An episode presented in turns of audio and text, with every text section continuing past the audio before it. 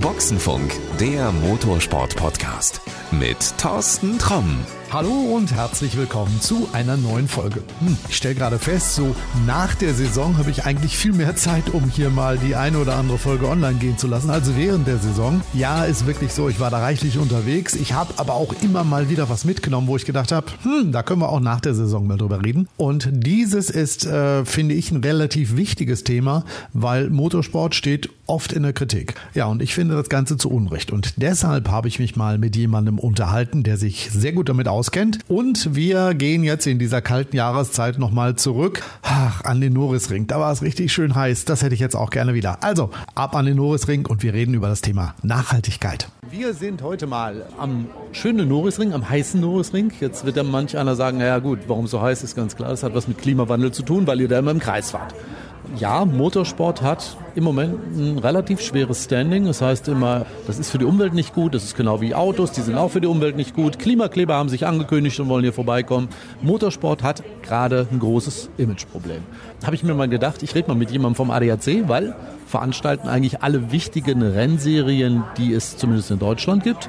Und wer weiß es besser als Kai Langendorf und von dem weiß ich nicht, was er alles für Funktionen hat. Kai, fängst du mal an, was hast du denn alles für Funktionen? Ja, letztendlich darf ich das ganze Thema Partnerschaften, Kooperation und Sponsoring verantworten äh, hier für die DTM. Also insofern freue ich mich, dass wir hier sind. Du sagtest gerade, äh, Motorsport hat ein Imageproblem. Ähm, wenn wir sehen, dass hier über 50, 60.000 Fans sind, glaube ich es nicht, dass Motorsport so ein Imageproblem hat, weil die Massen kommen. Wir hatten beim, bei der MotoGP über 233.000 Zuschauer. Es waren über 200.000 Zuschauer beim äh, 24-Stunden-Rennen. Insofern ist Motorsport immer noch in und begeistert nach wie vor die Massen. Ja? Dass wir uns Kritik ausgesetzt sehen, der gilt es sich zu stellen.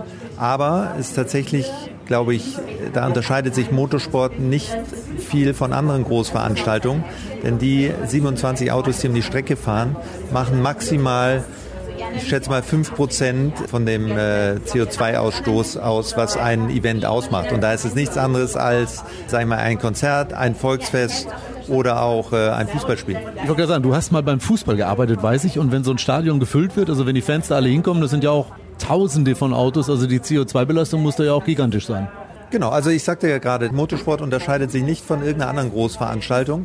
Aber natürlich stehen wir besonders im Fokus und deswegen liegt es ja auch an uns, die Themen Nachhaltigkeit voranzutreiben. Und da sind wir, glaube ich, bei der DTM auf einem sehr, sehr guten Weg. Alle Autos fahren mit Sprit, die 50 Prozent nachhaltige Komponenten erhalten. Das reduziert den CO2-Ausstoß ungefähr so um die 20 Prozent. Gemeinsam mit unserem Partner BWT setzen wir seit Jahren schon das Thema Bottle-Free Zone um. Das heißt im gesamten Fahrerlager. Nicht alle kennen BWT. Das sind ja die rosanen Autos. Was machen die? BWT ist letztendlich ein Wasseraufbereitungsunternehmen Unternehmen. Ähm, das heißt, die stellen Wasserfilter her und auch letztendlich die, womit du letztendlich dein Wasser, dein Leitungswasser zapfen kannst. Das ist mineralisiert, das wird aufbereitet und dann kannst du in Trinkwasserqualität mit Magnesium versetzt mineralisiertes Wasser trinken und äh, vermeidest sämtlichen Transport von, von Flaschen quer durch Deutschland. Du vermeidest Plastikflaschen. Wir haben hier an der Rennstrecke über 70 Wasserspender aufgestellt, wo Fans sich kostenfrei Wasser zapfen können. Und das setzen wir mit BWT jetzt in den letzten drei Jahren um. Wir sind jetzt im dritten Jahr und haben bisher schon weit über 250.000 Flaschen eingespart. Plastikflaschen. Das ist eine gigantische Menge. Wenn du mal überlegst, meist landen diese Dinge ja auch irgendwo auf dem Müll in, keine Ahnung, Afrika oder so. Genau.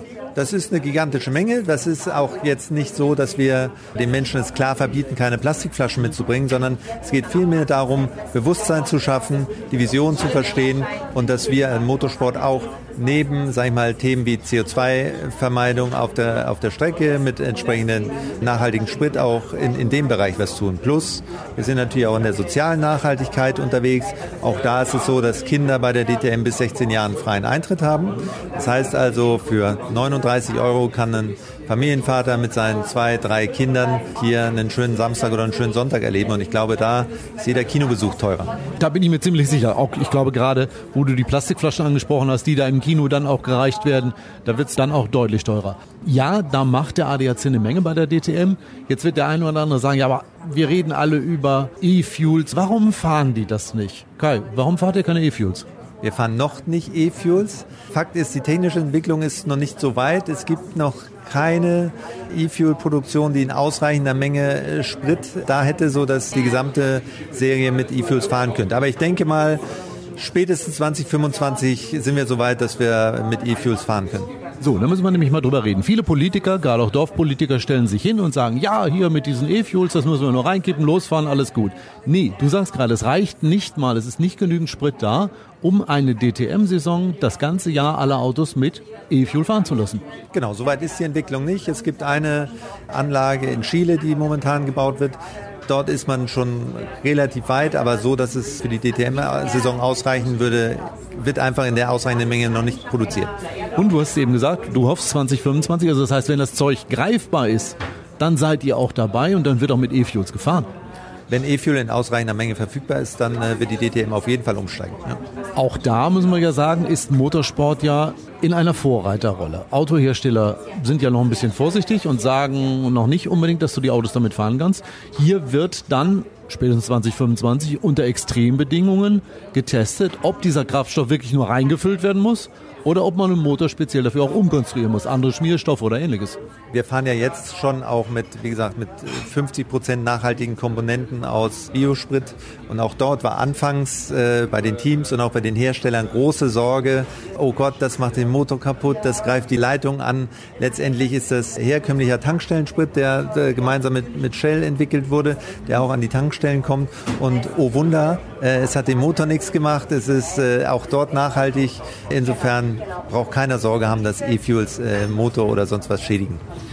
Also es ist immer noch so eine Art rollendes Labor. Man stellt fest, auch die Ängste, die man hat, kann man irgendwann durch Tests aus dem Weg räumen. Gut, wenn jetzt irgendwo ein Motor hochgegangen wäre, hätte wahrscheinlich entweder der Sprithersteller oder die Komponente, wo es halt dran gelegen hätte, hätte man versucht, das immer wieder zu verbessern, dass es hält. Ja, Motorsport ist letztendlich ein, nicht nur ein Entwicklungslabor, sondern auch vor allen Dingen ein Technologiebeschleuniger.